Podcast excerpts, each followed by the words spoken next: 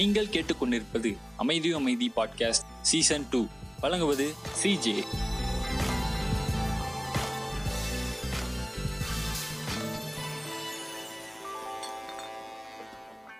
Hey guys, CJ here from அமைதி அமைதி podcast. So இந்த ஒரு எபிசோடில் நம்ம மோஸ்ட்லி எதை பற்றி பார்க்க போகிறோம் அப்படின்றதுக்கு முன்னாடி, லைக் இது வந்து ஒரு சோலோ பாட்காஸ்ட். சோலோ பாட்காஸ்ட் தான். சீசன் 1க்கு அப்புறம் இப்போ தான் வந்து நம்ம ஒரு சோலோ பாட்காஸ்ட்டாக ஒன்று பண்ண போகிறோம். ஸோ அது மட்டும் இல்லாமல் லைக் இது வந்து ஒரு சீசன் ஃபினாலே கூட. ஸோ சீசன் ஃபினாலேன்னு மட்டும் இல்லாமல் ஒரு கண்டென்ட்டும் சேர்த்து பேசிடலாம் அப்படின்ட்டு எனக்கு தோணுச்சு. லைக் ரீசெண்டாக டெக் ரிலேட்டட் கம்யூனிட்டியில் பார்த்தீங்கன்னா, லைக் ஐஃபோன் 12 ரிலீஸ் அப்போயே நீங்கள் பார்த்தீங்கன்னா மோஸ்ட்லி ஹைப்டு ஒரு விஷயம் என்னென்னு பார்த்தீங்கன்னா 5G. ஸோ 5G வந்து ஒரு ட்ரெண்டு போயிட்டு இருந்துச்சு லாஸ்ட் 2020 ஃபுல்லாகவே. ஏன்னா 2020 தான் 5G ஃபோன்ஸ் வர ஆரம்பிச்சிது. அதனால் நம்ம வந்து இப்போ எதை பற்றி பேச போகிறோம் அப்படின்னா, நம்ம இந்தியாவில் 5G வந்து என்ன நிலமையில் இருக்குது, எப்போ வரப்போகுது, அதை பற்றி சும்மா ஒரு பாட்காஸ்ட் பேசலாம் அப்படின்னு தோணுச்சு. ப்ளஸ் லாஸ்ட்டாக வந்து நான் சில Q&A questions, ask me anything அந்த மாதிரிலாம் கேட்டிருந்தேன், இன்ஸ்டா ஸ்டோரிலாம் போட்டிருந்தேன். ஸோ அதில் வந்த கமெண்ட்ஸ் அண்ட் சஜஷன்ஸ் அது எல்லாத்தையுமே வந்து நம்ம இந்த டாப்பிக்கை முடித்து நம்ம அதை பார்க்கலாம். Coming to the topic. So 5G அப்படின்னா என்னது? 5Gன்றது it's 5th generation of network platforms. So 2G, 3G, 4Gலாம் நீங்கள் கேள்விப்பட்டிருப்பீங்க. ஸோ அந்த லைன் ஆஃப் ஒரு விஷயத்தில் நம்ம 5G அப்படின்றதையும் கொண்டு வர போகிறாங்க. ஆல்ரெடி வந்து டெஸ்டிங்கில் தான் போயிட்டுருக்கு. ஏர்டெல் கூட இப்போ ரீசெண்டாக டெஸ்ட் பண்ணி இந்த மாதிரிலாம் ஸ்பீடு இவ்வளோ கிடைக்கிது அப்படிலாம் சொல்லியிருக்காங்க. பட் நம்ம இந்தியாவுக்கு வந்து 5G, ரியல் 5G வரதுக்கு கிட்டத்தட்ட இன்னும் எனக்கு தெரிஞ்ச மினிமம் ஒரு 2 to 3 years ஆகிடும். ஸோ அந்தளவுக்கு வந்து நம்ம பின்தங்கி தான் இருக்கோம் நம்ம இந்தியா. ஸோ இப்போ வந்து லைக் பார்த்திங்கன்னா நம்ம ரியல்மி ஃபோன்ஸ் அவங்க வந்து என்ன சொல்லியிருக்காங்கன்னா, ஐ மீன் எங்கள் ஃபோன்ஸ் 20,000 மேலே வர எல்லா ஃபோன்ஸுமே வந்து 5G எனேபிளாக நாங்கள் தரப்போகிறோம் அப்படின்ட்டு. லைக் இது வந்து எப்போலேருந்துனா 2021 ஃபஸ்ட் ஹாஃப்லேருந்தே நாங்கள் இந்த மாதிரி தரப்போகிறோம் அப்படின்னு சொல்லிட்டாங்க. ஸோ இது ஒரு மார்க்கெட்டிங் ட்ரெண்ட் அப்படின்னு கூட சொல்லலாம். அண்ட் நம்ம முகேஷ் அம்பானி, நம்ம அம்பானி தலைவன் வந்து என்ன சொல்லியிருக்காங்க, ஜியோ சிஇஓ அவர். ஸோ அவர் என்ன சொல்லியிருக்காருன்னா, 5G வந்து 2021 செகண்ட் ஆஃப் இயர்லி செகண்ட் ஹாஃப்லேயே வந்துடும் அப்படின்னு சொல்லியிருக்காரு. ஸோ இயர்லி செகண்ட் ஆஃப் அப்படின்னா இந்த அக்டோபர், நவம்பர் அந்த டைம்லேயே வந்து 5G நம்மளுக்கு வந்துடும் அப்படின்னு சொல்லியிருக்காங்க. ஸோ அவர் வந்து இது மாதிரி சொல்லியிருக்காரு. இன்னொரு ஒரு ஆள் வந்து ஒரு மாதிரி சொல்லியிருக்காரு, மனு ஜெயின் அப்படின்ட்டு. உங்களுக்கு சில பேருக்கு தெரியும், டெக் கம்யூனிட்டியில் இருக்கிறவங்க சில பேருக்கு தெரியும், சில பேருக்கு தெரியாது. தெரியாதவங்களுக்கு நான் சொல்லிடுறேன். அவர் யாருன்னு பார்த்தீங்கன்னா ஷோமியோட ஒரு one of the chief executive member. ஓகேவா, நம்ம இந்தியாவில் வந்து ஷோமி ஃபோன்ஸ் இவ்வளோ ஃபேமஸ் ஆனதுக்கு ஒரு மெயின் ரீசன் இவர் அப்படின்னு கூட சொல்லலாம். எனக்கு தெரிஞ்ச வரைக்கும், அறிவெட்டின வரைக்கும் அவர் வந்ததுக்கப்புறம் தான் ஷோமி கொஞ்சம் நல்லா பூம் ஆச்சு. ஓகேவா, அவர் வந்து என்ன சொல்லியிருக்காரு அப்படின்னா 5G பற்றி என்ன சொல்லியிருக்காருன்னா, நீங்கள் இப்போ 5G ஃபோன் வாங்கணும்னு நீங்கள் ஒரி பண்ணவே தேவையில்லை. 5G வந்து ஸ்டேபிளாக வரதுக்கே இன்னும் ஒரு 2-3 வருஷம் ஆகிடும் நம்ம இந்தியாவில். ஸோ அதனால் மூடிட்டு 4G ஃபோனே எடுக்கலாம் நீங்கள், இதுக்கு ஒன்றும் நீங்கள் யோசிக்கவே அவசியம் இல்லை அப்படின்னு சொல்லியிருக்காங்க. ஸோ அவர் சொல்கிறதே தான் நானும் சொல்கிறேன். இப்போ வந்துட்டு 5G வேணும் அப்படின்ட்டு 5G ஃபோன் போயிடாதீங்க. ஸோ அது தேவையில்லாத ஒரு இன்வெஸ்ட்மெண்ட்டாக போயிடும். நீங்கள் 5Gக்குன்ட்டு மட்டும் நீங்கள் ஃபோன் வாங்கணும் அப்படின்னு ஆசைப்பட்டிங்கன்னா லைக் அதுவுமே வந்து தேவையில்லாத ஒரு விஷயமாக தான் இருக்க போகுது. ஏன்னா 5G வந்து கேபிஎஸ்டின்னு ஒரு யூடியூப் சேனல் இருக்குது. ஸோ அவர் வந்து 5G ஸ்பீடு வந்து ஒரு வீடியோவில் காட்டியிருப்பார். ஸோ அது வந்து பயங்கர டிராஸ்டிக்கான ஒரு ஸ்பீடில் இருக்கும். 1.8 Gbps அந்த லெவலுக்கு வந்து ஸ்பீடு, அவ்வளோ ஸ்பீடு வந்து இது மூலமாக டெஸ்ட் பண்ணியிருக்காங்க. ஸோ அந்த ஸ்பீடெலாம் வந்து நம்ம இந்தியாவில் வர்றதுக்கு கிட்டத்தட்ட ஒரு 5-6 வருஷத்துக்கு மேலே ஆகிடும். ஏன்னா 4G ஸ்பீடே நம்மளுக்கு கொஞ்சம் கம்மியாக தான் இப்போதைக்கே இருக்குது. ஏன்னா நம்ம வந்து யூஸ் பண்ணுறதே கிட்டத்தட்ட பார்த்திங்கன்னா 4G ஸ்பீட்ஸில் ஒரு மீடியம் ஸ்பீடு தான் நம்ம 4Gலே யூஸ் பண்ணிட்ருக்கோம். ஸோ அப்படி இருக்கும்போது 5G வந்து என்ன பண்ண போகுது அப்படின்றது நம்மளுக்கு ஐடியாவே இல்லை. ஸோ 5G வந்து இப்போதைக்கு நம்ம இந்தியாவில் வருமா அப்படின்னு கேட்டிங்கன்னா லைக் வரும், கண்டிப்பாக வரும். ஃபஸ்ட்டு 5Gனா என்ன அப்படின்றத சொல்லிடுறேன். 5Gனா வந்து லைக் ஒரு எலக்ட்ரோ மேக்னட்டிக் வேவ் ஃபார்ம் அப்படின்னு கூட சொல்லலாம். நம்ம 3G, 4G, 5G அதெல்லாம் வந்து லைக் நீங்கள் வந்து வயர்லெஸ்ஸாக தான் நீங்கள் யூஸ் பண்ணுவீங்க. வயர்டாக நீங்கள் லேண்ட்லைன் மாதிரிலாம் யூஸ் பண்ணிட்டுருக்க மாட்டீங்க. ஸோ ஓகேங்களா, ஸோ அதுதான் வந்து எலக்ட்ரோ மேக்னட்டிக் வேவ்ஸை வச்சு நம்மளுக்கு ஒரு நெட்வொர்க் கனெக்டிவிட்டியோ இல்லை ஒரு ஃபோன் காலோ பேசுகிறோம் அப்படின்னா that is called 4G, 5G, 3G, 2G அந்த மாதிரி லெக்ஃபர் ஆகும். ஓகேங்களா, ஸோ இது வந்து இப்போ எலக்ட்ரோ மேக்னெட்டிக் வேவ் அப்படின்னு பார்த்தீங்கன்னா, லைக் இப்போ வந்து நம்ம கொஞ்சம் சயின்ஸ்குள்ளே போகிறோம். எலக்ட்ரோ மேக்னெட்டிக் வேவ் அப்படின்னு பார்த்தீங்கன்னா அது ஒரு பர்டிகுலர் ஃப்ரீக்குவன்சியில் தான் வந்து டியூன் பண்ணப்பட்டிருக்கும். நீங்கள் வந்து இப்போ எஃப்எம்லாம் பார்த்துருப்பீங்க. எஃப்எம்னா சூரியன் எஃப்எம் 93.5 எஃப்எம் அந்த மாதிரி வந்து ஒரு எஃப்எம்க்கும் ஒரு ஃப்ரீக்குவன்சி இருக்கும், ஓகேங்களா? ஸோ அது மாதிரி வந்துட்டு இப்போ வந்து நம்ம 5G அப்படின்றதுக்கும் ஒரு பர்டிகுலர் ஃப்ரீக்குவன்சி லெவல்ஸ் வந்து செட் பண்ணியிருப்பாங்க. ஸோ 5G ஃப்ரீக்குவன்சிஸ் வந்து ரெண்டு வகையாக வந்து நம்ம பிரிக்கலாம், ஓகேங்களா? ஸோ ஃபஸ்ட்டு என்னென்னா sub-6 GHz அப்படின்ட்டு ஒன்று இருக்குது. ஸோ அது வந்து லோ மிட் பேண்டு மட்டும்தான் வந்து அந்த ஸ்பீட் தான் வந்து நம்மளுக்கு கிடைக்கும். செகண்ட் டைப் என்னென்னு பார்த்தீங்கன்னா மில்லிமீட்டர் வேவ். ஸோ இதுதான் வந்து ஹை பேண்டு. ஸோ இதுதான் வந்து ரியல் 5G அப்படின்னு சொல்லலாம் நம்ம. ஸோ அந்தளவுக்கு இதுதான் வந்து பயங்கர ஸ்பீட் தரக்கூடியது. நம்ம டெஸ்ட்டில் எல்லாத்தையும் பார்க்குறது இந்த 5G தான். ஸோ இப்போ வந்து 5G நம்ம இந்தியாவுக்கு வரப்போகுது அப்படின்னா ஃபஸ்ட்டு டைப் தான் வரும் எப்போயுமே. ஃபஸ்ட்டு டைப் வந்து எப்படி இருக்கும்னு பார்த்தீங்கன்னா ஒரு என்ஹான்ஸ்டு மோட் ஆஃப் 4G அப்படின்னு கூட சொல்லலாம். ஸோ அந்த லெவலுக்கு தான் வந்து நம்மளுக்கு ஸ்பீட் கிடைக்கும். இது வந்து மில்லிமீட்டர் வேவோடு நம்ம கம்பேர் பண்ண போகிறோம் அப்படின்னா மில்லிமீட்டர் வேவ் இஸ் லைக் எப்படின்னு சொல்கிறது, நம்ம MKBHD வீடியோஸ்லாம் நம்ம பார்த்துருப்போம். MKBHD அப்புறம் இந்த 5G டெஸ்ட் பண்ணி இவ்வளோ ஸ்பீட் கிடைக்குது, இவ்வளோ கிகாட் ஸ்பீட் கிடைக்குது, இவ்வளோ மெகாட் ஸ்பீட் கிடைக்குது அப்படின்ட்டு பயங்கர ஸ்பீடாக இருக்கிறத 5G நெட்வொர்க்ஸ் எல்லாமே வந்துட்டு இந்த மில்லிமீட்டர் வேவ் 5G தான் இருக்கும். மில்லிமீட்டர் வேவ் டைப்ஸில் தான் வரும். ஸோ இப்படி இருக்கும்போது லைக் இந்த ரெண்டுக்கும் என்ன டிஃப்ரென்ஸ் அப்படின்னு பார்த்தீங்கன்னா இதுக்கு வந்து நம்ம லைக் எப்படி சொல்கிறது, ஒரு எக்ஸாம்பிள் மாதிரி நான் சொல்கிறேன், ஓகேங்களா? ஸோ இதுக்கு வந்து ஃபஸ்ட்டு இந்த sub-6 GHz அப்படின்னு சொன்னேன் இல்லையா? ஸோ அது வந்துட்டு என்னென்னு பார்த்தீங்கன்னா ஒரு தொட்டியில் வந்து ஒரு சின்ன பைப் வச்சு ரொம்ப லென்த்துலேருந்து like long pipe but very narrow, ஓகேங்களா? ஸோ அந்த மாதிரி இருக்கிறது தான் வந்து நம்ம sub-6 GHz அப்படின்னு சொல்கிறோம். ஸோ அந்த பைப்லேருந்து வர தண்ணி வந்து எப்படி வரும்னு பார்த்தீங்கன்னா கொஞ்சம் லேட்டாக தான் வரும், ஓகேங்களா? ஸோ லேட்டாக தான் வரும், லைக் பைப்பும் கொஞ்சம் சின்னது. ஸோ தண்ணி வரத்துக்கு கொஞ்சம் லேட்டாகும், ஓகேங்களா? ஸோ இதே இது வந்து நம்ம மில்லிமீட்டர் வேவ் வந்து எப்படி இருக்கும் பார்த்தீங்கன்னா லைக் பைப் வந்து பயங்கர பெருசாக இருக்கும் அண்டு தண்ணியும் வந்து அந்த டேங்க்குக்கும் அந்த சோர்ஸுக்கும் உள்ள கேப் வந்து ரொம்பவே கம்மியாக இருக்கும். ஸோ தட் வாட்டர் வந்து சீக்கிரமாக ட்ரான்ஸ்ஃபர் ஆகிடும். இதுதான் வந்து இதுக்கும் இதுக்கும் ஒரே ஸ்பீட் கம்பேரிசன், ஓகேங்களா? ஸோ எது வந்து ஃபஸ்ட்டு தண்ணி நிரப்பும் பார்த்தீங்கன்னா மில்லிமீட்டர் வேவ் தான். ஸோ அந்தளவுக்கு வந்து மில்லிமீட்டர் வேவ் வந்து sub-6 GHzோட கொஞ்சம் ஸ்பீடாக தான் இருக்கும். ஸோ இது வந்து நம்ம புரிஞ்சுக்கணும் அப்படின்னா இந்த மெக்கானிசம் மூலமே நீங்கள் தெரிஞ்சுப்பீங்க. ஆக்சுவலாக அந்த 5Gன்னு சொன்னப்பே வந்து சில பேர் என்ன யோசிச்சிருப்பாங்க அப்படின்னா சில கொஞ்சம் டெக் தெரிஞ்சவங்க வந்து என்ன சொல்லியிருப்பாங்கன்னா லைக் இந்த 5G வந்து அடுத்த ரூமில் வந்து டவர் இருந்து நம்ம லைக் ஒரு வால் வந்து தடுத்தாலே நம்மளுக்கு வந்து ஸ்பீடு அந்தளவுக்கு கிடைக்காது அப்படின்னு சொல்கிறாங்க ஸோ அதுவுமே வந்து கிட்டத்தட்ட உண்மைதான். ஏன்னா அந்த மில்லிமீட்டர் வேவ்னு சொன்னோம் இல்லையா? ஸோ அதுவுமே வந்துட்டு அந்த லெவலில் தான் இருக்குது. ஸோ கிட்ட இருந்தால் தான் நம்மளுக்கு அந்தளவுக்கு ஸ்பீடு கிடைக்கும். வேறஸ் நம்ம கொஞ்சம் தள்ளி போயிட்டோம் அப்படின்னா நம்மளுக்கு sub-6 GHz அந்த ஸ்பீடு தான் நம்மளுக்கு கிடைக்கும். ஸோ அந்த கிளாஸிஃபிகேஷன் உங்களுக்கு புரிஞ்சிருக்கும்னு நினைக்கிறேன். ஸோ இதுதான் வந்து இந்த டைப்ஸோட ஒரு எக்ஸ்ப்ளனேஷன். ஸோ இந்த sub-6 GHz வந்து நீங்கள் 5G டவர்லேருந்து ரொம்ப தள்ளி இருந்தாலும் ஒர்க் ஆகும். ஸோ 4Gயோட ஒரு என்ஹான்ஸ்டு வெர்ஷன் தான் வந்து இந்த sub-6 GHz, ஓகேங்களா? இப்போது நம்ம சுச்சுவேஷன் பார்த்திங்கன்னா இப்போது 5G யூஸ் பண்ணணும் அப்படின்னா 5G சிப்பு வந்து நம்ம ஃபோனில் இருக்கணும். ஸோ இப்போ வர ஃபோன்ஸ் எல்லாத்துலேயுமே வந்து 5G சப்போர்ட் வந்து கொடுக்குறாங்க. பட் அதுக்காக நம்ம ஃபோன் வாங்கணுமா அப்படின்னு கேட்டிங்கன்னா தேவையில்லை. ஸோ இப்போ வர Qualcomm chips and MediaTek chips mostly வந்து இப்போ 20,000க்கு மேலே இருக்கிற எல்லா ஃபோன்ஸுமே வந்து 5Gயோட தான் வந்து இப்போது 2021 லான்ச் ஆகிட்டுருக்கு.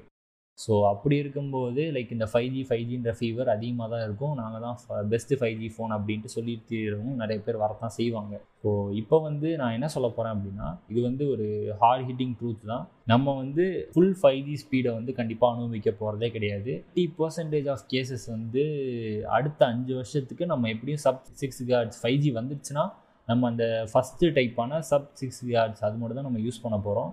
ஸோ நம்மளுக்கு வந்து இந்த மில்லிமீட்டர் வேவ் வந்து அந்த அளவுக்கு நம்மளுக்கு ஸ்பீடு வந்து வருமா அப்படின்னு கேட்டிங்கன்னா it will take time up to above 5 years, அவ்வளோதான். எனக்கு என் எக்ஸ்ப்ளனேஷன் படி பார்த்திங்கன்னா கொஞ்சம் லேட்டாக தான் ஆகும். ஏன்னா அந்தளவுக்கு ஸ்பீடு வருமானு கூட நம்மளுக்கு தெரியல, ஓகேங்களா? ஸோ அந்த மாதிரி ஒரு இடத்துல தான் இருக்குது. ஸோ இப்போ 5G ஃபோன்ஸ் அப்படின்னு நம்ம வந்துட்டோம். 5G ஃபோன்ஸ் அப்படின்னு சொல்கிறப்போ லைக் இது வந்து ஒரு பெரிய மார்க்கெட்டாக போயிடுது. நான் வந்து ஃபஸ்ட்டே சொன்ன மாதிரி ஐஃபோன் 12ஓட மெயின் செல்லிங் பாயிண்ட்டே வந்து 5G அதை வச்சே தான் அந்த ஈவெண்ட் ஃபுல்லாகவே போச்சு. அதை வச்சு அதை வச்சு ஒரு போஸ்ட்டே கூட நம்ம பாட்காஸ்ட் பேஜில் இன்ஸ்டாவில் போட்டிருந்தேன். இப்படி இருக்கும்போது இந்த 5G அப்படின்ற ஹைப் வந்து பயங்கரமாக ஆயிடுச்சு. ஸோ அதனால எல்லா பிராண்ட்ஸுமே வந்து 5Gன்ட்டு இப்போது எல்லாமே போயிட்டுருக்காங்க. ஸோ இப்போ 5G வந்து ஒர்க் ஆகணும் அப்படின்னா நம்ம ஃபோனில் வந்து 5G எனேபிள்டு சிப்பு தேவை. அண்ட் அது மட்டும் இல்லாமல் 5G பேண்ட் சப்போர்ட் நம்ம ஃபோன்ஸில் இருக்கணும் கண்டிப்பாக. இப்போது நீங்கள் ரீசெண்டாக லான்ச் ஆன ஒரு பட்ஜெட் 5G ஃபோன் எடுத்திங்கன்னா OnePlus 4 இது. ஸோ அந்த OnePlus 4 வந்து பார்த்திங்கன்னா ஒரே ஒரு பேண்ட் மட்டும்தான் வந்து நம்ம யூஸ் பண்ணிக்கிற மாதிரி இருக்குது. அது வந்து N78 அப்படின்ற ஒரு பேண்டு. ஸோ இது அதுக்கப்புறம் வந்த அதே ப்ரைஸில் இருக்கிற ஒரு காம்படிட்டர் Moto G 5G அந்த ஃபோன் வந்து கிட்டத்தட்ட 6 பேண்ட் வந்து சப்போர்ட் இருக்குது. ஸோ இது என்ன, இந்த பேண்டுனா என்ன அப்படின்னு நீங்கள் கேட்டிங்கன்னா, பேண்டுனா வந்து ஒன்றுமே இல்லை. அந்த செல்லுலார் கம்பெனி வந்து இப்போது பர்டிகுலர் ஃப்ரீக்குவன்சியில் இந்த பேண்டுனா வந்து it's like a particular frequency band அப்படின்னு நம்ம ரெஃபர் பண்ணிக்கலாம். ஸோ பேண்டுனா வந்து ஒரு கட்டு மாதிரி வச்சுக்கோங்க. இந்த ஃப்ரீக்குவன்சி அப்படின்றதுலாம் ஒரு நார் மாதிரி வச்சுக்கோங்க. அந்த கட்டை வந்து நம்ம யூஸ் பண்ணணும் அப்படின்னா அதுக்கு வந்து நம்ம கவர்மெண்ட்டேருந்து ஒரு பர்டிகுலர் அமௌண்ட்டு கொடுத்து நம்ம அந்த கட்டை வந்து வாங்கணும். ஸோ அதுக்காக ஆக்ஷன் விடுவாங்க நம்ம கவர்மெண்ட்லேருந்து. ஸோ ஓகேங்களா. ஸோ 5G பேண்ட்ஸ்லாம் மோஸ்ட்லி என்ன வந்து ப்ரிஃபிக்ஸாக வச்சு நம்மளுக்கு வந்து ரெசம்பிள் பண்ணுறாங்க. ஸோ 5G பேண்ட்ஸ்லாமே வந்து வாங்கணும் அப்படின்னா கவர்மெண்ட் வந்து ஆக்ஷன் விடுவாங்க. 5G வந்து நம்ம இந்தியாவில் இல்லை, வரப்போகுது, பட் இன்னும் வரல.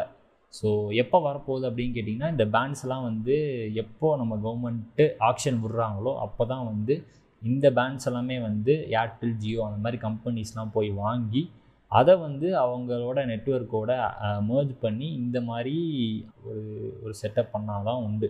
அந்த ஆக்ஷனே வந்து எப்போ நடக்க போகுது அப்படின்னா லேட் 2021 ஆர் ஏர்லி 2022 தான் நடக்க போகுதுன்னு சொல்கிறாங்க. ஸோ அதுவே வந்து இன்னும் கன்ஃபார்ம் ஆகலை.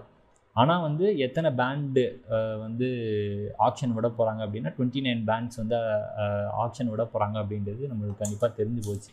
ரீசெண்டாக ஏர்டெல் வந்து 5G டெஸ்ட் பண்ணியிருக்காங்க. ஸோ அது வந்து 1800 MHz பேண்டு வரைக்கும் அதுவே வந்து அவ்வளோதான் போயிருக்கு. அதுவே வந்து கிட்டத்தட்ட sub 6 GHz அந்த ஸ்பீடில் தான் இருக்குது. ஸோ இதிலே வந்து நம்ம இந்தியாவிலே அதிகபட்ச பேண்ட் சப்போர்ட் பண்ணுற ஒரு 5G ஃபோன் அப்படின்னு பார்த்தீங்கன்னா நன்னதான் iPhone 12 மட்டும்தான். ஏன்னா iPhone 12 தவிர்த்து இப்போ எல்லாமே வந்து பட்ஜெட் செக்மெண்ட்டு இல்லைனா வந்து 30K 40K அந்த செக்மெண்ட்டில் இருக்கிறதுனால அவங்க அந்த காம்ப்ரமைசஸ்லாம் பண்ணி அந்த பேண்ட்ஸ் எல்லாம் வந்து குறைச்சிட்டாங்க. ஸோ அந்த பேண்ட்ஸ்லாம் வந்து பெரிய மேட்டரே கிடையாது. அதெல்லாம் வந்து நம்மளுக்கு வேணும் அப்படின்னா நம்ம வேறு பிராண்ட்ஸே வந்துட்டு OTA அப்டேட் கொடுத்து அந்த பேண்ட்ஸை வந்து வர வச்சுக்கலாம். ஸோ அது it's not a big deal. அவங்க பிராண்ட் நினச்சாங்க அப்படின்னா அவங்களுக்கு வந்து அந்த பேண்ட்ஸ் அப்ளை பண்ணலாம். இதில் வந்து எந்த ஃபோன்ஸ்லையுமே வந்துட்டு மில்லிமீட்டர் வேவ் சப்போர்ட் கிடையவே கிடையாது. மில்லிமீட்டர் வேவ் 5G சப்போர்ட் கிடையவே கிடையாது. நான் சொன்னேன்ல அந்த பெரிய பெரிய பைப் அப்படின்னு சொன்னேன்ல, ஸோ அதுதான் அது. ஸோ இந்த பேண்ட்ஸ் எல்லாம் வந்து இப்போ வந்து ஃபோன் கம்பெனிஸ் அவங்களோட பிராண்ட்ஸோட ஃபோன்ஸில் வைக்கணும் அப்படின்னா அதுக்கு வந்து ராயல்ட்டி சார்ஜஸ் நம்ம அந்த நெட்வொர்க் ப்ரொவைடர்ஸ்க்கு வந்து ராயல்ட்டி கொடுக்கணும். ஸோ அந்த பேண்டோட ராயல்ட்டி, ஏன்னா பேண்ட் வந்து அவங்க கவர்மெண்ட்லேருந்து வாங்கிடுவாங்க. ஸோ அவங்க வந்து இந்த பேண்டு யூஸ் பண்ணுறாங்க அப்படின்னா இந்த பேண்டுக்கான ஒரு பர்டிகுலர் ஒரு ராயல்ட்டி ஃபீ அப்படின்ட்டு ராயல்ட்டி கொடுக்கணும் போல். ஸோ அது கொடுத்தா தான் நம்ம அந்த பேண்டையே வந்து நம்ம ஃபோனில் யூஸ் பண்ணிக்க முடியும். எக்ஸாம்பிளுக்கு OnePlus 4 நம்ம முன்னாடியே சொன்ன மாதிரி ஒரே ஒரு பேண்டு தான். ஸோ எப்போ வந்து அவனுக்கு என்ன ஊழல் பண்ணுறானுங்க அப்படின்னா, இங்கே ஒரே ஒரு பேண்டை மட்டும் கொடுத்துட்டு லைக் இது வந்து ஒரு 5G ஃபோன் அப்படின்னு விட்டுறாங்க. இப்போது அதே மாதிரியே வந்து ஷோமியில் Mi 10i அப்படின்ட்டு இப்போ ரீசெண்டாக லாஸ்ட் இயர் வந்தது. ஸோ அதில் வந்து வெறும் 2 பேண்டு தான். ஸோ இந்த மாதிரி வந்துட்டு 2-3 பேண்டை மட்டும் கொடுத்து இந்த மாதிரி பண்ணுறாங்க. ஸோ இதெல்லாமே வந்து நான் முன்னாடியே சொன்ன மாதிரி தான் OTA அப்டேட் வச்சே வந்து ஈஸியாக ஃபிக்ஸ் பண்ணிடுவாங்க. லைக் இது வந்து it's not a big deal. வைல்ட்லைன் L1 லைசன்ஸ் மாதிரி தான் இது. லைக் நம்ம வந்து OTA அப்டேட் மூலமே வந்து அந்த இஷ்யூ வந்து நம்ம கிளியர் பண்ணிடலாம். ஸோ இது வந்து ஒரு பெரிய விஷயமே கிடையாது. இது வந்து எப்போ வந்து நம்மளுக்கு மேட்ரு ஆகும் அப்படின்னா லைக் எந்த கம்பெனிக்கிட்ட எந்த பேண்டு போகும் அப்படின்றது நம்மளுக்கு கன்ஃபார்மாக தெரியாது. எந்த கம்பெனி எந்த பேண்டை வாங்குதோ அதுக்கேற்ற மாதிரி தான் நம்மளுக்கு அந்த 5G ஸ்பீடுன்றது இருக்கும். லைக் இப்போதைக்கு நம்ம வந்து ஃபோன் வாங்க போகிறோம் அப்படின்னு பார்த்திங்கன்னா 5G வந்து கணக்கில் வச்சு மைண்டில் வச்சு வாங்கணுன்றது அவசியமே கிடையாது. ஏன்னா 5G வந்து ஸ்டேபிளாக வர்றதுக்கே கிட்டத்தட்ட இன்னும் ஒரு 2-3 வருஷம் ஆகும். ஸோ அதுக்குள்ளே நீங்கள் ஃபோன்லாம் வந்து அடிக்கடி மாற்றிட்டே இருப்பீங்கன்னா நீங்கள் கிட்டத்தட்ட ஒரு 2-3 ஃபோன் மாற்றிடுவீங்க இந்த கேப்லேயே. ஸோ வந்து 5G வந்து இப்போ நீங்கள் கணக்கிலே எடுத்துக்க தேவையில்லாத ஒரு விஷயம். ஸோ 5G வச்சு நீங்கள் ஃபோன் இப்போ வாங்கவே தேவையில்லை. 5G வச்சு வாங்கணும் அப்படின்னா 5G வந்து வரட்டும், ஏர்டெல்லு ஜியோ எல்லாருமே வந்து 5G கனெக்டிவிட்டி எல்லாத்தையுமே கொடுக்கட்டும். ப்ராட்பேண்ட் எல்லாத்தையும் வருதான்னு பார்ப்போம், எப்படி ஸ்பீடு இருக்குதுன்னு பார்ப்போம். எப்படியும் ஸ்பீடு இப்போதைக்கு வருது அப்படின்னா sub 6 GHz அது மட்டும் தான் வரும். ஸோ இப்போ வந்து மோஸ்ட்லி எல்லா ஃபோன்ஸுமே வந்துட்டு இப்போ வர எல்லா இதுலேயுமே வந்து 5G தான் வந்துட்டுருக்கு. ஸோ ஆப்வியஸ்லி வந்து இனிமேல் அந்த பட்ஜெட் செக்மெண்ட், அதாவது 10K 15K அந்த ரேஞ்சிலே வந்து 5G வர வாய்ப்புகள் அதிகமாக இருக்குது. ஏன்னா லைக் எல்லாமே வந்து 5Gன்னு வந்துடுறதுனால லைக் நம்ம கவர்மெண்ட்டும் வந்து ஆப்ஷன் விடுறாங்க அப்படின்னு சொல்லிட்டாங்க. ஸோ மோஸ்ட்லி இந்த ஃபோக்கஸ் மார்க்கெட்டிங் ஃபோக்கஸ் எல்லாமே 5Gன்னு தான் இருக்குது. ஸோ அதில் வந்து நீங்கள் மயங்கி விழுந்துட வேண்டாம். இத்தனை பேண்ட்ஸ் இருக்குது இத்தனை பேண்ட்ஸ் இல்லை அப்படின்றதுலாம் நீங்கள் மயங்கி விழுந்துட வேண்டாம். ஸோ 5G மட்டும்தான் அப்படின்ட்டு பார்த்து நீங்கள் ஃபோன் வாங்கவே அவசியம் இல்லை. ஃபோன் வாங்குறதுக்கு நிறைய ரீசன்ஸ் இருக்குது. லைக் உங்களுக்கு வந்து இந்த கேமரா பிடிச்சிருக்கலாம், லைக் உங்களுக்கு அந்த ப்ராசஸர் நல்லா இருக்கலாம், சீப்பாக இருக்கலாம், phone cheap in the sense cheap and பெஸ்ட்டாக இருக்கலாம். லைக் இந்த மாதிரி வந்துட்டு ஃபோன் வாங்குறதுக்கு நிறைய ரீசன்ஸ் இருக்குது. ஸோ 5G அப்படின்ற ஒரே ரீசனை வச்சு ஃபோன் வாங்குறது தேவையில்லாத விஷயம். இப்போதைக்கு என்ன கேட்டிங்கன்னா நீங்கள் யாருமே வாங்கவே தேவையில்லை. 5G வரட்டும், வந்து எப்படி ஸ்பீடு இருக்குன்னு பாருங்கள், அதை வச்சு நீங்கள் வாங்கிக்கோங்க. ஸோ இப்போ நீங்கள் இதெல்லாம் பார்க்குறப்போ இந்த ட்ராக் ரெக்கார்டு அப்படின்ற ஒரு விஷயம் இருக்குல்ல, 2G வந்து குளோபலி 1991 வந்துடுச்சு. பட் நம்ம இந்தியாவுக்கு வரதுக்கு 1995 வரைக்கும் ஆயிடுச்சு, கிட்டத்தட்ட 4 வருஷம் ஆயிடுச்சு. ஸோ இதே மாதிரி ஒரு 3G 4G 5G இந்த மாதிரி ஜென்ரேஷனாக வந்து வரத்துக்கே வந்து 2-3 வருஷம் லேட்டாக தான் நம்ம இந்தியாவுக்கே வரும். குளோபலி டெவலப்டு கண்ட்ரிஸ் எல்லாத்துலேயுமே வந்துட்டு ஃபஸ்ட்டே லான்ச் ஆகிடும். அதுக்கப்புறம் தான் நம்ம இந்தியாவில் கொஞ்சம் கொஞ்சமாக பொறுமையாக வரும். நீங்கள் இந்த 3Gயோட லைஃப் ஸ்பேனை கேட்டிங்கன்னா நீங்கள் மறந்துடுவீங்க. 3G வந்து குளோபலி 1998 வந்துடுச்சு. பட் நம்ம இந்தியாவுக்கு எப்போ வந்திருக்குன்னா 2008 தான் வந்திருக்கு. ஸோ கிட்டத்தட்ட 10 வருஷம் கேப் இருந்திருக்கு 3Gக்கு. அடுத்து பார்த்திங்கன்னா 4G எடுத்துக்கிட்டிங்கன்னா 2008 தான் 4G வந்து குளோபலி இன்ட்ரடியூஸ் பண்ணியிருக்காங்க. குளோபலி ஃபஸ்ட் டெஸ்ட் பண்ணியிருக்காங்க. குளோபலி ஃபஸ்ட்டு அப்போ தான் வந்திருக்கு எல்லா ஃபோன்ஸ்லையுமே. ஸோ இந்தியாவில் வந்து அது 2015 தான் வந்திருக்கு. ஸோ அதுக்கப்புறம் நம்ம ஜியோ வந்து 2016 அத்தனை விஷயங்கள் பண்ணி அதுக்கப்புறம் தான் அந்த ஜியோன்றதே கொஞ்சம் ஃபேமஸ் ஆச்சு. அதுக்கப்புறம் தான் இந்த 4Gன்றதே கொஞ்சம் ஃபேமஸ் ஆச்சு. இப்போ வந்து 5G 2020 வந்து கொஞ்சம் ஃபேமஸ் ஆக ஆரம்பிச்சிருச்சு. ஸோ 2021 இப்போ நம்ம இருக்கோம். ஸோ 2021 கடைசியில் தான் பேண்ட்ஸே வந்து ஆக்ஷன் விட போகிறாங்க. ஸோ அந்தளவுக்கு டிலே இருக்கும்போது நம்மளுக்கு அந்த 5Gன்றது கையில் கிடைக்கிறது எவ்வளோ நாள் ஆகும் அப்படின்றத யோசித்து பார்த்துக்கோங்க. ஸோ அதுக்கேற்ற மாதிரி உங்கள் ஃபோன் வாங்கணுமா வாங்க வேணாமா அப்படின்றத யோசிச்சுக்கோங்க. ஏன்னா இந்த கேள்வி வந்து என் ரிலேட்டிவ்ஸாக இருக்கட்டும், என்னோடய ஃப்ரெண்ட்ஸு சில பேரும் வந்து இந்த மாதிரி 5G வெயிட் பண்ணி வாங்குடா அப்படின்லாம் சொன்னாங்க.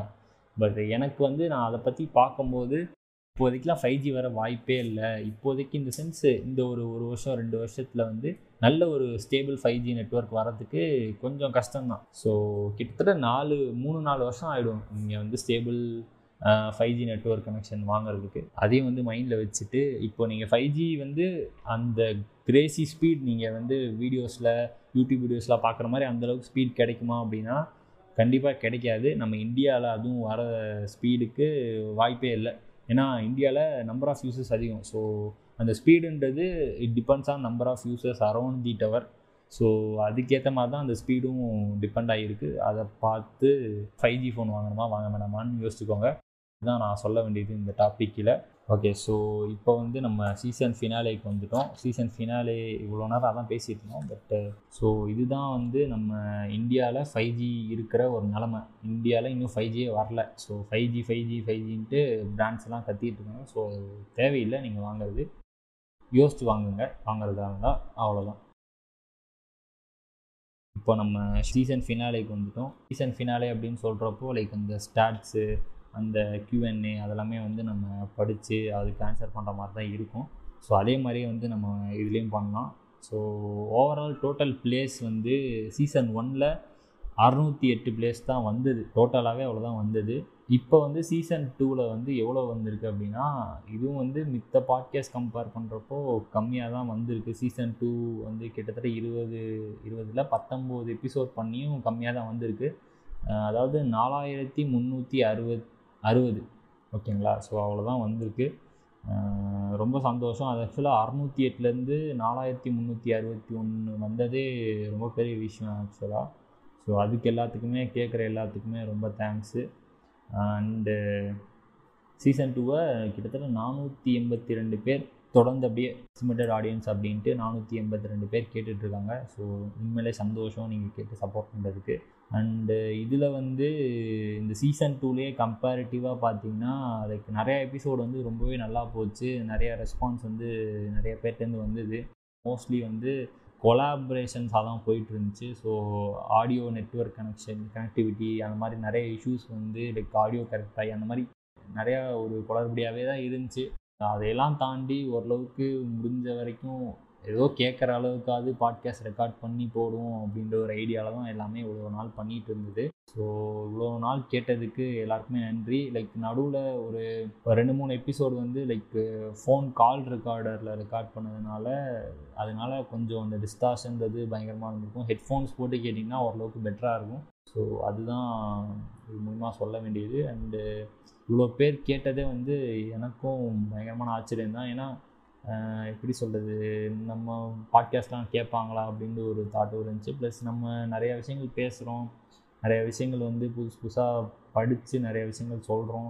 ஸோ அதுவே வந்து எப்படி சொல்கிறது, ஒரு ரீச் போகாமல் இருக்கிறது அப்படின்றது கொஞ்சம் வருத்தமாக தான் இருந்துச்சு ஸ்டார்டிங்கில்.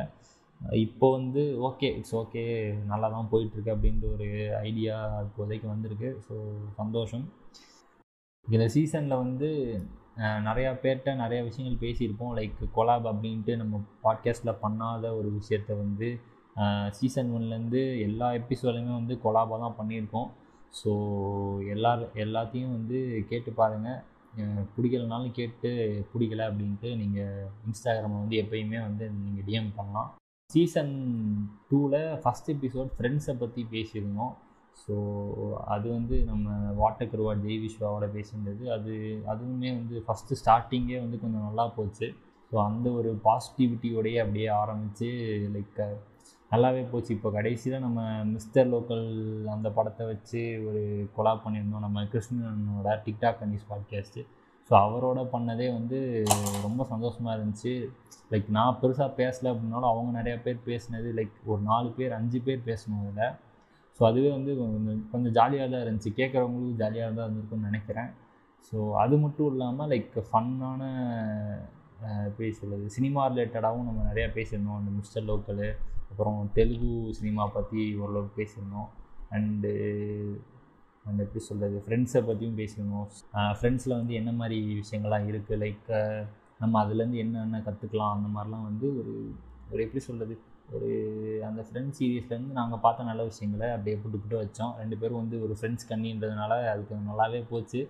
உங்களுக்கும் நல்லா போயிருக்கும் அப்படின்னு நான் நினைக்கிறேன். அண்டு இந்த சீசனில் தான் வந்து எனக்கும் ஃபெமினிசம்னா என்ன அப்படின்றது தெள்ளந்தெளிவாகவே வந்து ஓரளவுக்கு நல்லாவே புரிஞ்சது. அண்டு நானும் நிறையா விஷயம் வந்து இந்த பாட்காஸ்ட் பண்ணுறதுக்காகவே நிறைய விஷயங்கள் படித்து லைக் நான் வந்து இந்த பாட்காஸ்ட் ஆரம்பிக்கிறப்போ நான் ஒரு கிரிஞ்சான் அப்படின்னு கூட வச்சுக்கோங்களேன். இப்போ வந்து கிரிஞ்சுனா என்ன அப்படின்னு டிஃப்ரென்ஷியேட் பண்ணுற அளவுக்கு ஒரு மெச்சூரிட்டி வந்திருக்கு அப்படின்னு நான் நினைக்கிறேன். அதனால் எனக்கு வந்து லைக் இந்த ஃபெமினிசம் அப்படின்றது எல்லாமே வந்து லைக் எனக்கு பொதுவாக அந்த ஒடுக்கிறது அதெல்லாம் எனக்கு சும்மா பிடிக்காது. ஒடுக்கிறது இந்த மாதிரி நிறையா கேள்விகள் இருந்துச்சு மைண்டில். ஸோ அதுக்கெல்லாமே வந்து லைக் இன்ஸ்டா பேஜஸ் நிறையா வந்து ஃபாலோ பண்ணி அவங்கள்ட்ட நிறையா கேட்டு வாங்கி அவங்கள்ட்ட நிறையா டவுட்ஸ்லாம் கேட்டு அவங்க 4 திட்டி அது ஒரு ஹீட்டட் ஆர்குமெண்ட்டாலாம் போய் அதுக்கப்புறம் வந்து நிறைய விஷயங்கள் படித்து தெரிஞ்சுக்கிட்டு பெரியாரிசம் அந்த மாதிரிலாம் ஏத்திசம் அந்த மாதிரி நிறைய விஷயங்கள் பற்றி படித்து அதை வச்சு லைக் அந்த ஏத்திசம் ஆக்னோசிசம் அதை பற்றி வந்து நம்ம சைகோட்ஸ் கூட ஒரு பாட்காஸ்ட் பண்ணியிருந்தோம். சைகோட்ஸ் வந்து ஒரு பாட்காஸ்ட் இருக்காங்க சைட்டோனியம் அப்படின்ட்டு. ஸோ அவங்க கூட தான் அந்த ஏத்திசம் பற்றி பேசியிருந்தோம். லைக் ரொம்பவே எனக்கு ரொம்ப ரொம்ப ரெஃப்ரெஷிங்காக இருந்துச்சு.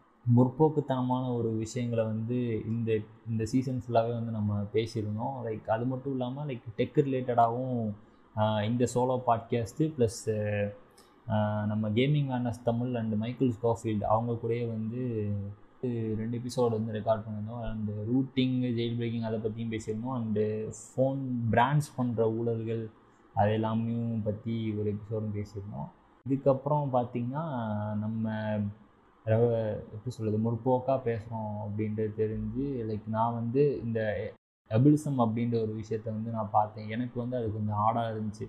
என்ன இது, நம்ம இவ்வளோ விஷயங்கள் நம்ம ஹோமோஃபோபிக் பேசுகிறோம், டிரான்ஸ்ஃபோபிக் பேசுகிறோம், பட் இந்த ஒரு ஃபோபியாவை நம்ம பேசவே மாட்டோமே அப்படின்றது எனக்கு உறுத்தலாகவே இருந்துச்சு.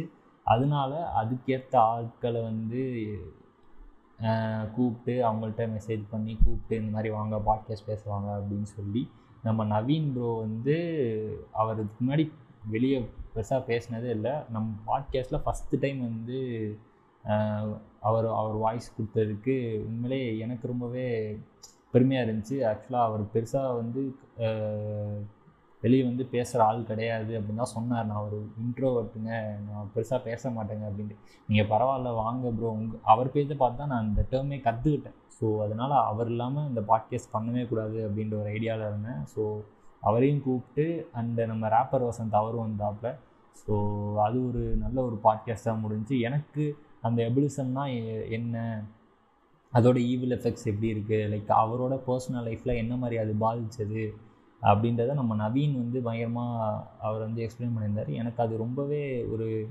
ரெஃப்ரெஷிங்காகவே இருந்துச்சு அப்படின்னு தான் சொல்லி ஆகணும். ஸோ அது ஒரு விஷயம் ஒன்று, அது ஒரு எபிசோடு உண்மையிலே சூப்பராக போச்சு. அண்டு கம்மிங் பேக் டு ஒரு எபிசோடு, அதாவது என்னோடய அண்ணன் அப்படின்னு கூட சொல்லலாம், அவர் விக்ரம் அப்படின்றவர் கூட ஸ்கேம் 2020, அதாவது ஆன்லைன் எக்ஸாமு ஆன்லைன் கிளாஸ் அதை பற்றி ஒரு ஃபன்னாக கொஞ்சம் பேசியிருந்தோம். கண்டென்ட் எதுவும் கிடைக்கல அப்படின்னு சொல்லிட்டு லைக் இவரை கூப்பிட்டேன். சரி அவர் வந்தார் அப்படியே சொல்லிட்டு ஒரு பாட்காஸ்ட் அப்படியே பேசிட்டோம். அதுவும் நல்லாவே போச்சு. தெலுங்கு சினிமாட்டிக் யூனிவர்ஸ் அதை பண்ணுறப்போ லைக் இந்த சித்தூர் மச்சானுக்கும் எனக்கும் பெருசாக பேச்சுவார்த்தையே கிடையாது. அதுக்காக கேட்டேன். அதுக்கப்புறம் வந்துட்டு ஃபஸ்ட்டு டைம் நாங்கள் ரெக்கார்ட் பண்ணோம் அந்த Telugu cinematic universe, Telugu cinema பற்றி, தெலுங்கு சினிமா உண்மையிலே கிரிஞ்சுதானா அப்படின்றது டிஸ்கஸ் பண்ணி அது ஒரு ஃபஸ்ட்டு ஒரு ரெக்கார்டிங் பண்ணோம்.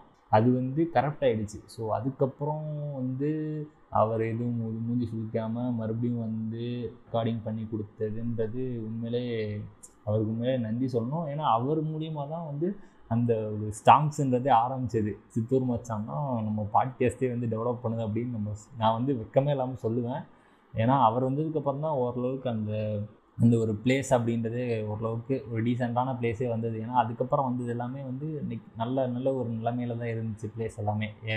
ஸோ தேங்க்யூ சித்தூர் மச்சா இது மூலமாக. லைக் எல்லாருக்குமே தேங்க்ஸ் தான், பட் எப்படி சொல்கிறது, அவருக்கு வந்து ஒரு ஸ்பெஷல் மென்ஷன் மாதிரி. ஏன்னா தலைவர் வந்து இப்பயும் வந்து லைக் ஒரு அண்ணா தம்பி அந்த மாதிரி தான் ஒரு ரிலேஷன்ஷிப்பு. ஸோ எல்லாரு கூடயுமே அப்படி தான், பட் நம்ம தலைவனை சொல்லியே ஆகணும் அப்படின்ற மாதிரி. ஓகேங்களா? ஸோ இப்போ வந்து நம்ம கியூஎன்ஏ கொஸ்டின்ஸுக்கு போயிடலாம். கொஸ்டின்ஸ் வந்து என்னென்ன கேட்டிருக்காங்க அப்படின்னா, ரொம்ப ஒன்றும் பெருசாக இல்லை, 5 கொஸ்டின் தான், 5 இது தான் வந்தது. ஸோ அதை அப்படியே படிக்கிறேன். ஓகேங்களா? இப்போ வந்து யார் இருங்க, இன்னொன்று சொல்ல மாட்டேன். நான் வந்து அதாவது 17ஆம் தேதி ஒரு போஸ்ட் போட்டிருந்தேன் ஓகே கண்மணி வச்சு, 6 years ஆஃப் ஓகே கண்மணி அப்படின்ட்டு. ஸோ அந்த போஸ்ட் வந்து கிட்டத்தட்ட பயங்கர ஸ்டாங்ஸில் போயிட்டுருக்கு. கிட்டத்தட்ட 25K கிட்ட நெருங்கி போயிட்டுருக்கு. ஸோ எப்படி போச்சுன்னே தெரில, but solely grateful for that. And பயங்கரமாக வந்து லைக்ஸும் 1Kக்கு மேலே போயிட்டுருக்கு. நானும் இந்த பாட்காஸ்ட் ஆரம்பித்ததுக்கப்புறம் தான் இந்த எடிட்டிங் பேஜஸ்ஸு அப்புறம் அந்த டேங்க் பேஜ்லாம் ஃபாலோ பண்ணி அதுக்கப்புறம் தான் எனக்கு அந்த விஷயங்கள்லாம் ஓரளவுக்கு தெரிஞ்சது, எப்படிலாம் எடிட் பண்ணுறாங்க அப்படின்றதுலாம் பார்க்க தெரிஞ்சது. அதே மாதிரி வந்து நானும் ட்ரை பண்ணி ஒரு எடிட் பண்ணேன். ஸோ வந்து அது கொஞ்சம் நல்லா ரீச் போச்சு அப்படின்னு நினைக்கும் போது, நல்ல ரீச் இல்லை, சூப்பரான ரீச்சு. எனக்கெலாம் இந்த மாதிரிலாம் வந்ததே கிடையாது. ஸோ அதுக்குமே வந்து ஷேர் பண்ண எல்லாருக்குமே நன்றி. அவ்வளோதான். அது நீங்கள் அந்த வீடியோ பார்க்கலன்னா நீங்கள் இன்ஸ்டா போயிட்டு நீங்கள் ப்ளே பண்ணி பார்க்கலாம். ஏன்னா அதுதான் ரீசன்ட் போஸ்ட்டாக இருக்கும் மோஸ்ட்லி. ஸோ பெருசாக எதுவும் போஸ்ட்லாம் பண்ண மாட்டேன். அந்த படம் வந்து எனக்கு ரொம்ப பிடிச்சதுனால அந்த படத்துக்கு வந்து நான் போட்டேன். அந்த படத்தை வச்சு ஃபஸ்ட்டு லைவ் போகலாம் அப்படின்னு நினச்சி போனேன். பட்டு எனக்கு பெருசாக சரி எதுக்கு இன்னும் நாள் பார்த்துக்கலாம் அப்படின்ட்டு உடனே வந்துட்டேன், வெளியே வந்துட்டேன். கொஞ்சம் மட்டும் பேசிட்டு சரி கொஸ்டின் எடுத்துட்டேன். இதில் வந்துட்டு எபிசோட் 2 ஸ்கேம் வேறு லெவல் அப்படின்ட்டு ஒருத்தர் சொல்லியிருக்காரு. அப்புறம் இன்னொரு ஒருத்தர் நம்ம முடிச்சோஸ்கி ஃப்ரம் நம்ம சைட்டோனியம் பாட்காஸ்ட், அவர் வந்து என்ன சொல்லியிருக்காருன்னா, want to more solo podcast from you, audio மட்டும் சரி செஞ்சால் நல்லாயிருக்கும் அப்படின்னு சொன்னார். லைக் என்ன பண்ணுறதுங்க, டிஸ்கார்டு கேவலமாக இருக்குது, இப்போ தான் ஓரளவுக்கு பெட்டராக இருக்குது. ஸோ கண்டிப்பாக அடுத்தடுத்து எபிசோட்ஸில் அடுத்தடுத்து சீசனில் நல்லா பண்ணலாம். நல்லா ரெண்டு சைடுமே வந்து நெட்வொர்க் இஷ்யூ இல்லாமல், ஆடியோ இஷ்யூஸ் எதுவுமே இல்லாமல் ரெக்கார்டிங் இருந்துச்சு அப்படின்னா சூப்பராக வரும். Depends on both sides. எனக்கும் சம்டைம்ஸ் நெட்வொர்க் இஷ்யூ வரும், அவருக்கும் வரும். ஸோ ஒன்றா உட்காந்து பண்ணால் தான் அந்த மாதிரிலாம் இஷ்யூஸ் வராமல் இருக்கும். ஸோ யா, சீக்ரெட் சொசைட்டிஸ் பற்றி ஒரு பாட்காஸ்ட் பண்ணுங்கள் அப்படின்ட்டு நம்ம வெர்ஜின் சூரி அவர் கேட்டிருக்காரு. பண்ணலாம் ப்ரோ, நீங்கள் ஓகே சொன்னால் பண்ணிடலாம். நீங்கள் தான் இந்த டாப்பிக்லாம் பயங்கரமான ஒரு கை கட்டு தேர்ந்தவர் அப்படின்னு கூட சொல்லலாம். நம்ம சைக்கோட்ஸ் டீமில் வந்து லைக் எப்படின்னு பார்த்தீங்கன்னா, அந்த சைட்டோனியம் பாட்காஸ்ட் டீம் வந்து பயங்கரமான ஒரு டீமு. இந்த முற்போக்குவாதிகள், முற்போக்குவாதம், ரேஷனலிசம்லாம் வந்து பயங்கரமாக லைக் அந்த குரூப் வந்து like it's like a clan அந்த மாதிரி சொல்லலாம். லைக் நம்மளோட லைக் மைண்டட் பீப்புள் அப்படின்னு கூட சொல்லலாம். அந்தளவுக்கு வந்து எப்படியோ சேர்ந்து எப்படியோ க்ளோஸ் ஆகிட்டோம். அதுக்கு thanks to modern radio podcast in Michael Scofield. நம்ம ஸ்கோஃபீல்டுமே வந்து ரொம்ப க்ளோஸ் தான் நம்மளுக்கு. ஸோ அடுத்து பார்த்திங்கன்னா, ஒருத்தர் வந்து கேட்டிருக்காரு, பிரதர் இந்த 2K கிட்ஸ் பற்றி ப்ரோஸ் அண்ட் கான்ஸ் சொல்லுங்கள், சீரியஸ்லி சொல்லுங்கள். என்னையா சொல்கிறது 2K கிட்ஸ் பற்றி? நானும் 2K கிட்டு தான். என்ன சொல்கிறது, 2K கிட்னா 2000 பானு, இப்போ 2K கிட்டு தான் வரும். ப்ரோஸ் வந்து லைக் கொஞ்சம் ஸ்மார்ட்டாக இருக்காங்க பசங்க, நிறையா பேர் டக்குன்னு கற்றுக்குறாங்க நிறையா விஷயங்கள் ஆன்லைனில் இல்லை. லைக் கொஞ்சம் எனக்கு தெரிஞ்சு 2K கிட்ஸுன்னு சொல்கிறவங்க லைக் கொஞ்சம் பிரைட்டாக இருக்காங்க. கம்பேரிட்டிவ்லி நம்மளை கம்பேர் பண்ணுறப்போ அவங்க கொஞ்சம் பிரைட்டாக இருக்காங்க, கொஞ்சம் டக்குன்னு கற்றுக்குறாங்க. அண்டு சில பேர் வந்து லைக் எதை படிக்கிறாங்களோ அதான் உண்மை அப்படின்றது அதுக்குள்ளேயே இருக்காங்க, சொன்னால் புரிஞ்சிக்க மாட்டாங்க. லைக் அந்த ஒரு விஷயமே வந்துட்டு அந்த கான்ஸ்லையும் வந்துடும். ஸோ ரொம்ப மொபைலில் அடிக்ட் ஆகிடுறாங்க. ப்ளஸ்ஸு எப்படி சொல்ல, அந்த டாக்ஸிசிட்டி வந்து கொஞ்சம் அதிகமாக தான் இருக்குது மக்கள் மத்தியில், அந்த 2K கிட்ஸ் மத்தியில் சொல்லப்போனால் கொஞ்சம் அந்த டாக்ஸிசிட்டி இருக்க தான் செய்யுது. எல்லாருக்குமே இருக்குன்னு கேட்டிங்கன்னா எல்லாருக்குமேலாம் இல்லை, பட்டு ரெஃப்ளெக்டிவ்லி பார்த்திங்கன்னா இப்போ கேமிங் அந்த சைடு போயிட்டோம் அப்படின்னா லைக் பப்ஜி அந்த ஸ்ட்ரீமர்ஸ்லாம் பார்த்து இன்ஸ்பயர் ஆகி அவங்களும் ஆரம்பிக்கிறேன் அப்படின்னு சொல்லிட்டு கெட்ட வார்த்தையாக பேசி, அண்டரேஜ் பையன்தான் அவனும், பட்டு அவங்க வந்து அந்தளவுக்கு கெட்ட வார்த்தை பேசவே தேவையில்லை. ஸோ அப்படி இருக்கும்போது அந்த மாதிரி இன்ஸ்பிரேஷன்லாம் எடுத்து பண்ணிகிட்ருக்காங்க. ஸோ இதை பற்றி நான் ரொம்ப டீப்பாலாம் பேச விரும்பலை. ஸோ இதுவும் ஒரு கைண்ட் ஆஃப் ஒரு கான் தான் எனக்கு தெரிஞ்ச வரைக்கும். இது ஒரு கைண்ட் ஆஃப் ஒரு கான் தான். பாட்காஸ்ட்லாம் சூப்பர்பாக சிம்பிளி குட் அப்படின்ட்டு புரட்சி தமிழ் அந்த பேஜ் அவங்க சொல்லியிருக்காங்க. தேங்க்யூ. இது வந்து ஏபிளிசம் வாஸ் வெரி நைஸ். அதே மாதிரி அன்னோட்டிஸ்ட் அப்ரஷன்ஸை எடுத்து பேசுங்க. All the best. Thank you. Whole of podcast. ஆமாம், இந்த பாட்காஸ்ட் நான் கேட்டிருக்கேன், 2-3 எபிசோட் கேட்டேன், உண்மையிலே சூப்பராக இருந்துச்சு. ஸோ அதையும் வந்து நீங்கள் செக் அவுட் பண்ணி பாருங்கள். ஏபிளிசம் மாதிரி நிறையா லைக் அன்னோட்டிஸ்ட் அப்ரஷன்ஸ் நம்ம லைஃப்லேயே நிறையா இருக்குது. லைக் இந்த பெண்களை வந்து எந்த விஷயம் பண்ண விடாமல் தடுக்கிறது, அந்த எப்படி சொல்லுவாங்க, இன்டர்செக்ஷனாலிட்டி அப்படின்னு சொல்லுவாங்க. இதை வந்து நம்ம எபிலிசம் அதை பேசும்போதே வந்து நம்ம நவீன் ப்ரோ மென்ஷன் பண்ணியிருப்பார். ஒரு கம்பேரிட்டிவ்லி அந்த மாதிரி தான் வச்சுக்கோங்களேன். அப்ரஷன்றது எல்லா இடத்துலையும் இருக்க தான் செய்யுது. அப்ரஷன் வந்து முழுவதுமாக தவிர்க்கணும். பட்டு சில பேர் மைண்டில் ஆட்டோமேட்டிக்காக அது வந்து உள்ளே இருக்குது, ஊறி போய் இருக்குது. ஸோ அவங்களாம் மாற்றிக்கிட்டே தான் உண்டு. எல்லா டைமே போய் நம்ம சொல்ல முடியாது, பொதுவாக சொல்கிறோம், அவங்களாம் மாறினா தான் உண்டு. ஓகே, ஸோ நெக்ஸ்ட்டு வந்து என் ஃப்ரெண்டு ஒருத்தன் சொல்லியிருக்கான், முடிஞ்சால் அந்த ஆர்ஜே விக்ரமோட இன்னொரு வாட்டி கொலாப் பண்ணு அப்படின்னு சொல்லியிருக்கான். பண்ணுவான். அந்த ப்ரோ வந்து இப்போது ஃபைனல் இயரு. ஸோ அவரே கொஞ்சம் அப்போவே பிஸியாக தான் இருந்தார். இப்படியே உட்கார வச்சு பண்ணியாச்சு. ஸோ அவர் கூட பண்ணலாம். சீசன் 3 அந்த மாதிரி வந்தது அப்படின்னா பண்ணலாம் கண்டிப்பாக. ஏதாவது டாபிக் நல்லதாக வந்துச்சுன்னா கண்டிப்பாக பண்ணுறேன் அவரையும் கூப்பிட்டு வச்சு. அடுத்த சீசனுக்கு வெயிட்டிங் கண்டிப்பாக வரணும். ஏன் நீ வேறு தலைவா, எப்போது எங்களை மாதிரி சின்ன பேஜுக்குலாம் கொலாப் பண்ணுவீங்க?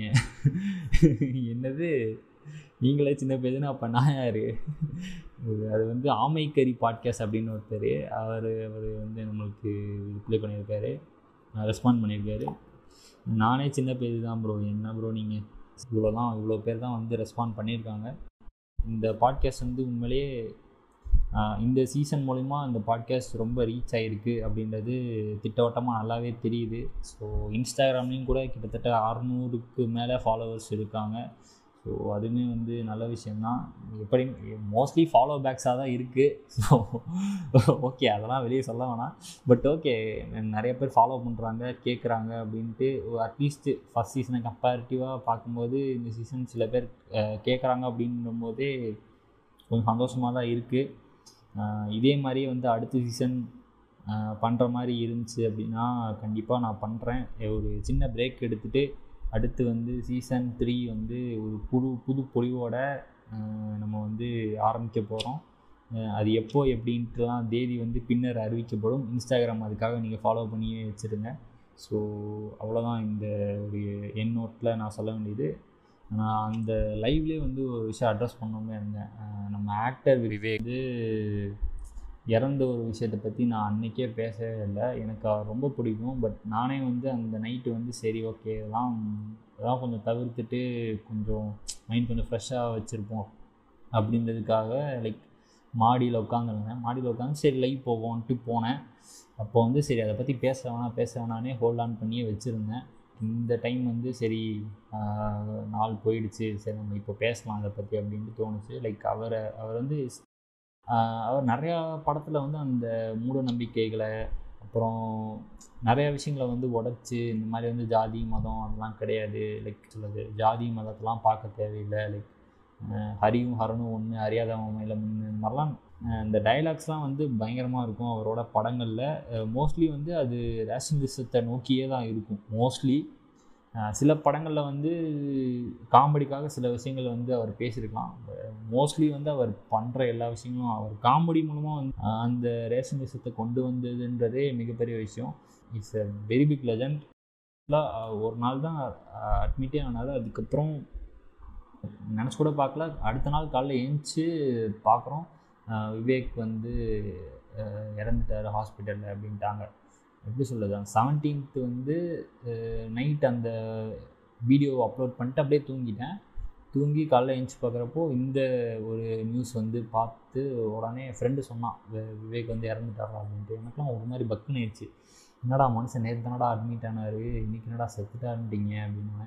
இதில் வந்து சில பேர் வேறு பொருளையை கலக்க ஆரம்பித்தானுங்க. அதாவது அவர் வந்து அதுக்கு முந்தின நாள், அதாவது ஹாஸ்பிட்டலில் அட்மிட் பண்ணுற முந்தின நாள் வந்துட்டு அவர் கோவிட் வேக்சின் எடுத்துக்கிட்டாரு, அது மூலிமா வந்திருக்கலாம், ஹார்ட் அட்டாக் வந்திருக்கலாம் அப்படின்லாம் அப்படிலாம் சொன்னானுங்க. அதெல்லாம் வந்து உண்மையே கிடையாது. அதெல்லாம் வந்து நிறையா அவரே வந்து அவருக்கு ஆல்ரெடி வந்து அவருக்கு அந்த குரோனிக் டிசீஸ்ன்றது இருக்குது. அவர் சரியாக செக் பண்ணாமல் விட்டதுனால தான் அவருக்கு வந்து திடீர்னு நெஞ்சுவலி வந்து திடீர்னுட்டு அவர் உயிர் போயிடுச்சு. ரொம்பவே கஷ்டமாக போச்சு. ஏன்னா அந்தளவுக்கு ஒரு நல்ல ஒரு மனிதர். அண்டு அவர் வந்து ஏபிஜே அப்துல் கலாமோட மிகப்பெரிய ஒரு ஃபாலோவர். அவரோட ஒரு விஷன் என்னன்னு பார்த்தீங்கன்னா கிட்டத்தட்ட 1 கோடி மரங்கள் நடணும் அப்படின்றது அவரோட விஷனு. ஸோ அதை வந்து கண்டிப்பாக அவர் நிறைவேற்றுவார் அப்படின்றத நினச்சி தான் நானே இருந்தேன். கண்டிப்பாக நிறைவேற்றுவார் அப்படின்னு தான் நினச்சிருந்தோம். பட்டு இவர் வந்து இப்போது அந்த விஷயத்தை பாதியிலே விட்டு போனதுனால இது யாராவது எடுத்து பண்ணுவாங்களா அப்படின்றதும் தெரியல. So may his soul rest in peace. So அடுத்து இன்னொரு விஷயம் என்னென்னு கேட்டிங்கன்னா இதை வச்சு லைக் ஆன்டி வேக்சினேஷனை வந்து ப்ரமோட் பண்ணுறாங்க. லைக் அது வந்து சரியான முட்டாள்தனம். அதை மட்டும் பண்ணாதீங்க. அதனால அவர் சாவலை அப்படின்னு திட்டவட்டமாக அவரோட போஸ்ட்மார்ட்டம் ரிப்போர்ட்லேயே இருக்குது. ஸோ கோவிட் வேக்சின் வந்து நீங்கள் போடுறதுக்கு பயப்பட தேவையில்லை. லைக் சைடு எஃபெக்ட்ஸ் இருக்குது இல்லைன்னே கிடையாது. சைடு எஃபெக்ட் ஓரளவுக்கு இருக்கும். பட் அதையும் வந்து மனசில் வச்சுக்கிட்டு உங்கள் வீட்டில் யாரும் போடாதவங்க இருந்தாங்க அப்படின்னா கண்டிப்பாக போட சொல்லுங்கள். நானும் எங்கள் வீட்டில் இருக்கிறவங்கள போட சொல்கிறேன். என் உடம்பு சரியில்லாமல் அடிக்கடி போச்சு அப்படின்னா நீங்கள் கண்டிப்பாக உடனே டாக்டர்கிட்ட போங்க. இந்த கொரோனாவை வந்து எப்படியாவது ஒழிச்சு நார்மல் லைஃபுக்கு திரும்பி எப்போ போவோம் அப்படின்றது நம்மளுக்கு சத்தியமாக ஐடியாவே இல்லை. ஏன்னா இப்போ 2nd வேவ் அப்படின்றதும் வரப்போகுது. அது வேறு ஒரு பெரிய தலைவலியாக இருக்கும் அப்படின்னு தான் தோணுது. ஏன்னா 1st வேவோட 2nd வேவ் பயங்கரமாக இருக்கும் அப்படின்றதுலாம் நிறையா வீடியோஸ் அண்டு நிறையா லைக் பாஸ்ட் ஹிஸ்ட்ரியை பார்க்குறம்போது நம்மளுக்கே நிறையா விஷயங்கள் தெரியுது. முடிஞ்ச வரைக்கும் வந்து வெளியே போனால் மாஸ்க் போட்டுட்டு சோஷியல் டிஸ்டன்ஸிங் மெயின்டைன் பண்ணிவிட்டு இருங்க. அவ்வளோதான். ஸோ இதோட இந்த பாட்காஸ்ட் முடிச்சுக்கலாம்னு நினைக்கிறேன். So this is CJ from Mumbai Tamil podcast.